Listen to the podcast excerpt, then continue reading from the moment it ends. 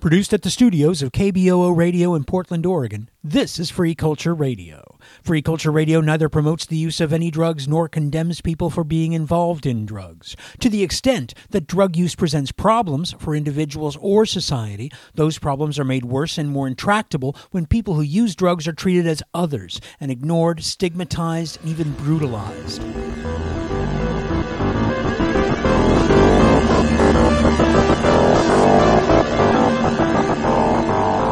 The city of San Francisco is continuing to consider whether to open safe consumption sites. The euphemism they use is wellness hubs. Some call them overdose prevention centers or community health engagement locations. They're places where people go and they don't die of overdose, and they don't die from toxins in the supply of street drugs. Whatever you call them, they save lives. The San Francisco Board of Supervisors Budget and Finance Committee held a hearing on the subject on January 11th.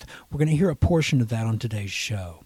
Sam Rivera is the executive director of OnPoint NYC, the nation's first legally authorized above ground supervised consumption site in the U.S. Thank you so much for, for having me here. It's a pleasure to be here uh, to support uh, what people keep accusing you of already doing. so I was telling somebody earlier that um, every time we talked about opening, having the first two OPCs, they said, "Oh, but San Francisco already did it, right?" And we're like, "No, they didn't." but um, but it, you know, so it speaks to a lot of why I'm here and why um, what I need to say and what I want to share with you um, about what we've done over this last year, the impact we've had, the how are you, the um, uh, a lot of the things people thought were going to happen and then what actually happened. Uh, so it's an, it's an important conversation to have. So on November 30th of last year, we opened the first two overdose prevention centers, safe consumption sites in the country.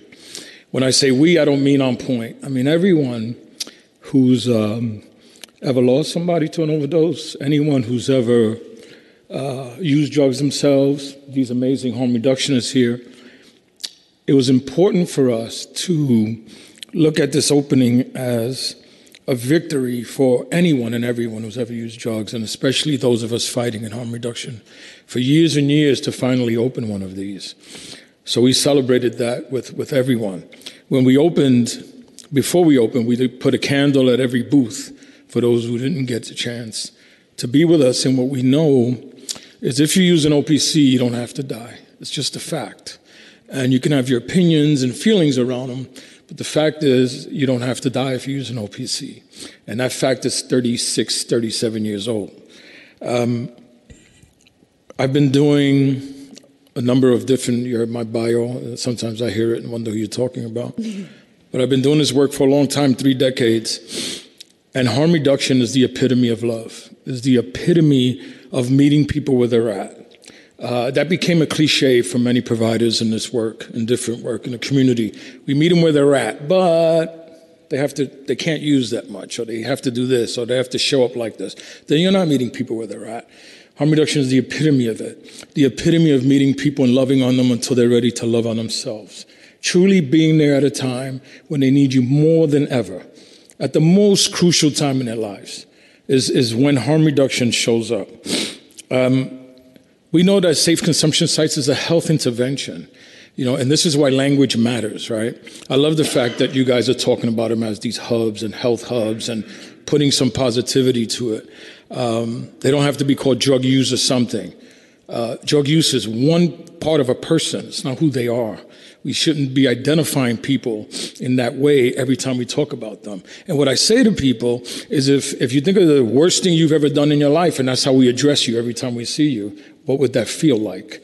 All right. So how about calling people by their names and, and not by what we think of them? So when you start to experience that and have those relationships with people who are literally uh, in, in, in, the depths of, of, of struggle, it's, it's a beautiful thing to watch. I'm blessed. I'm really blessed to have the amazing, the most amazing staff on the planet who show up every day just to love on people because in any way possible and not judge them and, and, and, and not to experience them in the way that other people do.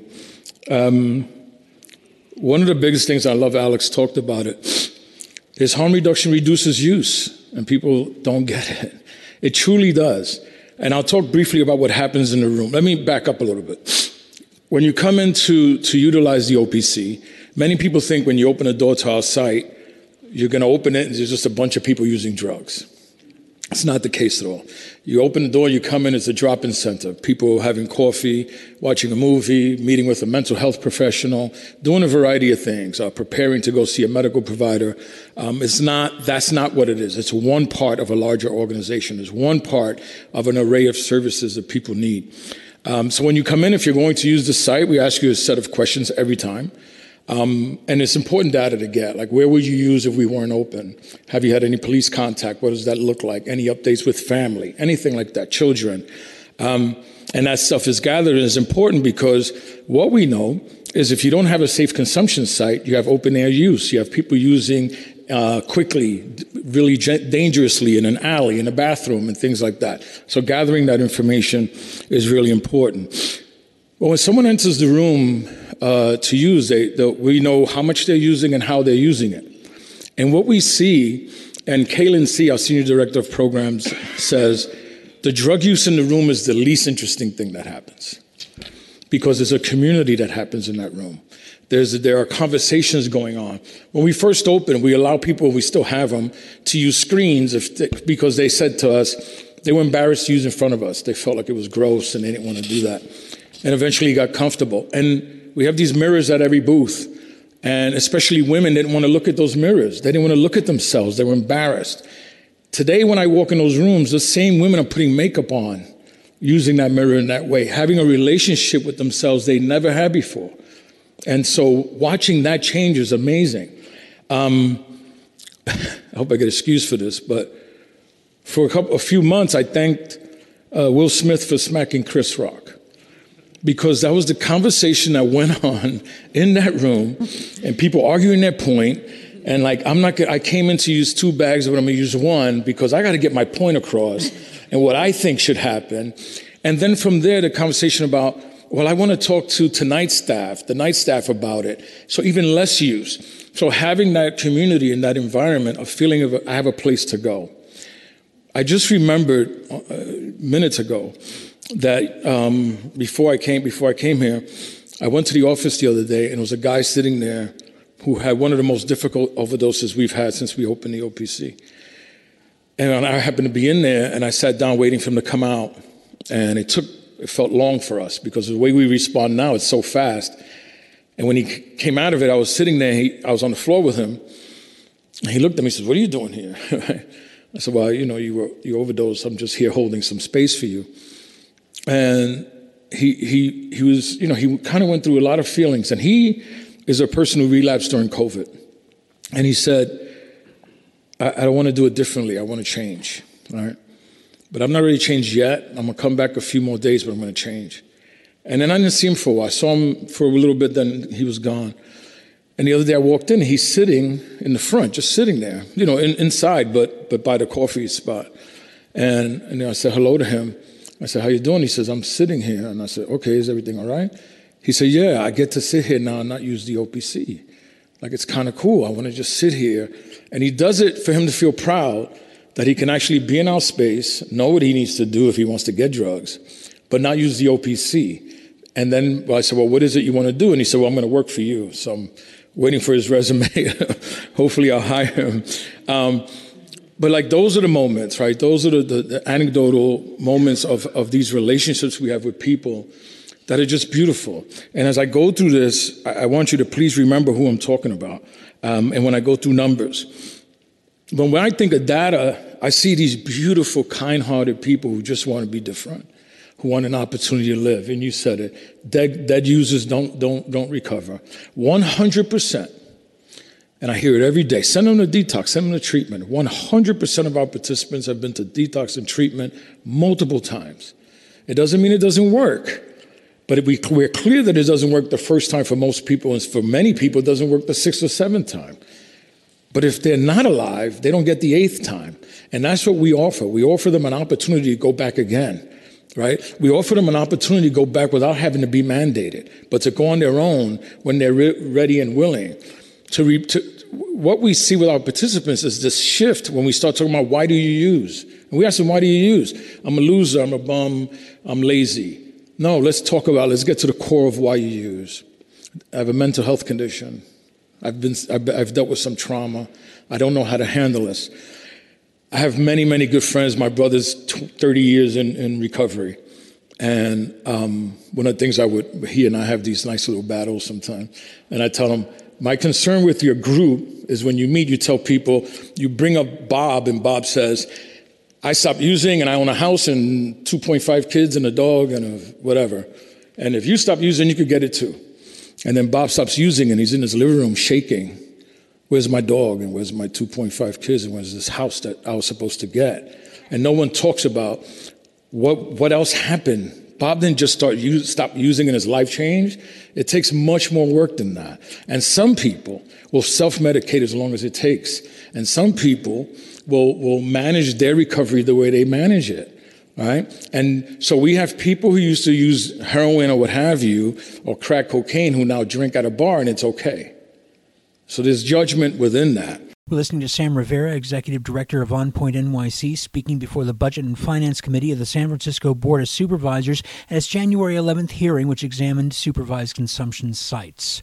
We'll hear the rest of his testimony in a moment. You're listening to Free Culture Radio. I'm your host, Doug McVay. Let's hear more from Sam Rivera, Executive Director of OnPoint NYC. I'll say quickly we talk about the house statute. It's simple in many ways. The minute you take cocaine and call it crack, you're talking about black and brown and poor white people. It's intentional. Why isn't it called the cocaine statute? All right. We look at those things. There's an impact within that. Um, I want to talk about quickly about some relationships. I like to say, and it feels good to say this because it's my own experience in life. Our number one relationship is with the NYPD. and um, uh, it's important to say it. If it's truth, it's truth. And I'll give you a little bit, I'll give you some quick examples. So when we were going to open a site, we wanted the commissioner of the police department to put a public statement, and they laughed at us, but we tried. Because, you know, they said, listen, you're in two, two neighborhoods, two precincts. Let's just stick to those two. So, okay. I'll back, I have to back up a little bit. You also got four of the five DAs to sign off.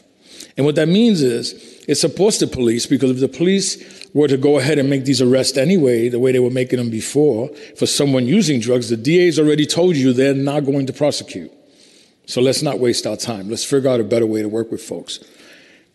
Initially, the police department was a little confused. We had a decent relationship. This is very different.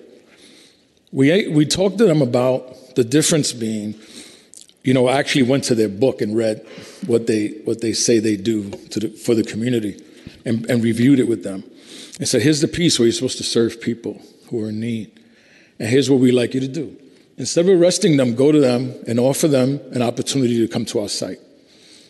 And they started to do it, and it really started to work. And then they had a problem because when they would go up to them, sometimes they would take off and run, thinking they're going to be arrested. The police came back to us and asked us to create a card. We didn't come up with this idea, they did, to create a card so they can hand to a user while they're using and say, listen, I'm here to escort you or tell you don't use it in public. Go to OnPoint and use that OnPoint. And it worked, and it's still working. Uh, many of my staff and I uh, went over and spoke to them during their roll call, get information and updates, check in on each other. Uh, when Kailin and the team went to speak to uh, some of the, both precincts and offered them an opportunity to come look at the site, we were shocked. Every officer in roll call came at different times. And it's important to see the site. And I hope you watch the video because taking a look at what happens inside is very different. And when those police officers came and visited, it changed their minds completely. And they saw the need for these sites. They also spend time outside and they see people leaving outside and getting in a van to go to detox, right? So it's, it's, it's, it's our responsibility to respond to the need. As harm reductionists, we don't talk about treatment and detox. We don't. As harm reductionists, our participants talk about treatment and detox every day. They talk about it. Shoving it down their throat is not the answer. Loving on them in a compassionate love in just a, a, beautiful fluid way is what works and that's when we see the change and that's when we see them asking for more um, so our relationship with nypd is amazing we i just met with seven ncos to talk about what's happening in the community One of the biggest uh, changes we had recently was led by the NYPD. Uh, we had an issue in a park. We didn't know about it. They found out about it. In the past, I got a call from the um, uh, from from a captain who said in the past they would send a team in and basically arrest everybody in this uh, in this uh, encampment. Instead, they asked us to go. They said we're having overdoses. We're not going to send our team. You guys go. We met with our team. We switched from 9 a.m. to 8 to 6 a.m. opening overnight. Our outreach and public safety team immediately changed their schedule and went to the park at 6 a.m. Our drop-in center team opened at 6 a.m. and our overdose prevention center opened at 6 a.m. Led by the captain in the precinct, not us. They thought we did. I'm like, quite frankly, I didn't know. If it wasn't for the commanding officer, we wouldn't even know this was an issue. That's a partnership. That's what can happen. That's a relationship with the NYPD almost nobody has. And why is, why is, what's the difference between San Francisco and New York in that way? There doesn't have to be, and we know that. Um, quickly with parks, you heard on the video, 13,000 syringes a month collected in one park every month. A month after we opened, 1,000 syringes. Where's the other 12,000? They're with us. That quickly. That same park across the street from our Washington Heights Corner Project site, our Washington Heights site rather, there's a small park in the corner for children. It's been closed for years. Simultaneously, eight months after we opened, that park opened for the first time in the summer, and children were there playing. And when some of our participants would go into that park to use the bathroom or something, the park would call us and say, Hey, one of your guys are here. Do you mind coming over? Not call the police like they used to. That's a relationship. Um, Fentanyl, we have, we have a spectrometer we, we test. We'll see 5 to 9%, 5 to 9%. We're getting as high as 23%. 23. That means when people, and, and, and of all these uh, tests we did, only one person once said, I won't use. When they see those high rates, they say, I'm still going to use, but I'm going to go inside and work with the staff and use, use it differently, take test shots. What we know is getting even more dangerous today is because of what's happening with the drug supply, you're almost going to need OPCs. Because if you're not there in the moment someone overdoses, that's it. We've had a number of overdoses in the OPC that if it didn't happen in front of us, they would die. And last, and two weeks ago, we lost two of our daily participants who overdosed during times we were closed, who didn't have to die. But we, we, we're not open 24 hours a day yet. Um, my favorite data point is zero. No one's died. Zero. 2,300 participants registered. 54,000 utilizations. 54,000 times people use drugs in our space, not in the community, the way the community asked for. We want less use in the street, less use in our public parks. 54,000 times over 700 overdose interventions. And the earrings I'm wearing are naloxone, which we use in the room to, over, to reverse an overdose. So I'm wearing two lives in my ears today, and I'm proud to do that. Um, and and um, yeah.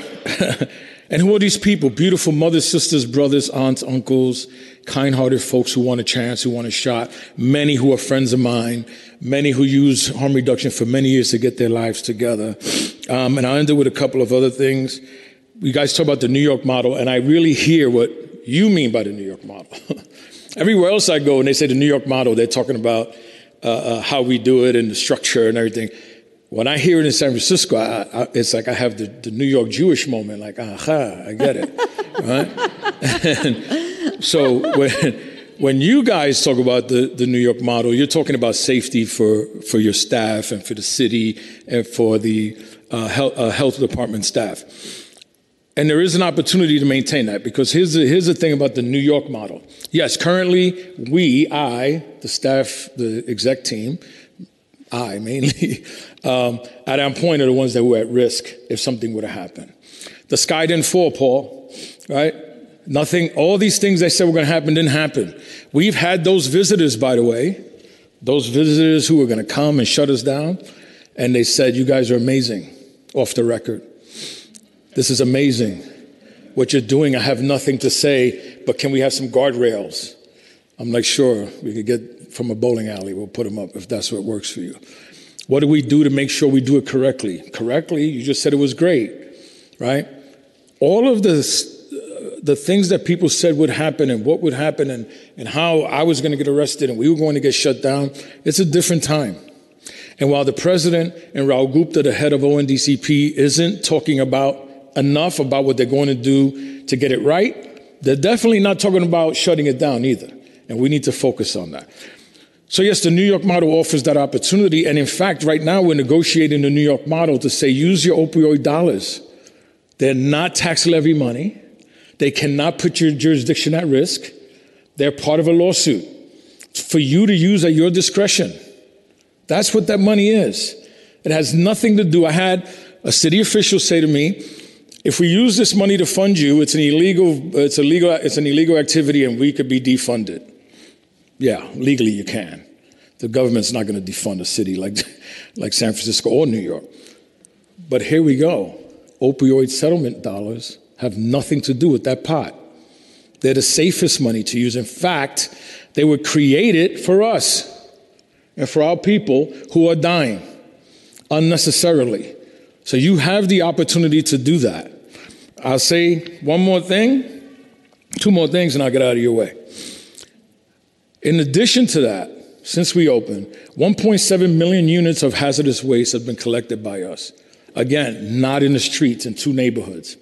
In New York City, when the city responds to an overdose, it's an average cost of $30,000. 30,000 between the amount of Narcan they use and keeping them in the hospital for most of the day, the other services they provide while they're in the hospital, who shows up to the overdose, fire department, police department, EMS, etc. And if we look at that number, we called an ambulance 10 times. That's it. Nothing to do with the overdose, had to do with other conditions we were concerned about. So roughly 690 times $30,000. That's how much we saved in two neighborhoods in one year. It cost us 4.3 million to run them both for 24 hours a day.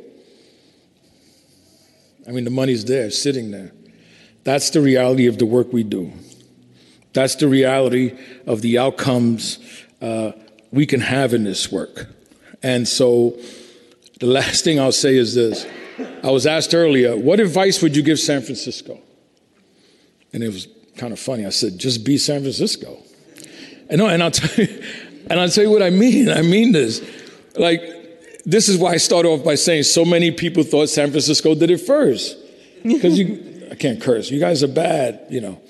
Um, you, you know, that's what you've been known as, like taking that risk and being out there a little extra and being and going for things a little differently and taking, you know, going out there and representing your communities the way no other city has, really. So when people get confused and say, I thought San Francisco opened first, it's almost a compliment when they say that. So my advice to San Francisco is be San Francisco, step up and do what you know is right and is in your hearts, represent your people, love on them the way they want to be loved on, and, and be San Francisco, man. Uh, thank you. That was Sam Rivera, Executive Director of OnPoint NYC, speaking to the Budget and Finance Committee of the San Francisco Board of Supervisors on January 11th at their hearing on supervised consumption sites. There was time for questions at the end of this hearing, both from supervisors and from officials from various city offices. Diana Oliva Aroche is the Director of Policy and Public Affairs for the San Francisco Police Department. Uh, Mr. Rivera, just a couple of other questions. You mentioned, um, and I think this is really important, that your number one partnership with law enforcement. Can you talk a little bit more? I know we've already asked you a question, but I'm curious about what that really means for a service provider, someone leading this work. Yeah. How does that? How does becoming the first partnership uh, kind of look like, and how did that happen? Yeah, um, we you know we knew it would be crucial for that relationship to um, to be healthy. Um, but we didn't we didn't expect the the reaction and uh, the real the, the, the, real partnership, like asking us, do we know about an issue happening here? Uh, for instance, we do a bad batch alert. So if we see that people are overdosing to a certain bag of, of heroin, as an example, we alert the community, and we started to alert the police too because of how they dealt with it. It didn't mean it led to arrest. It literally met, led to them talking to people.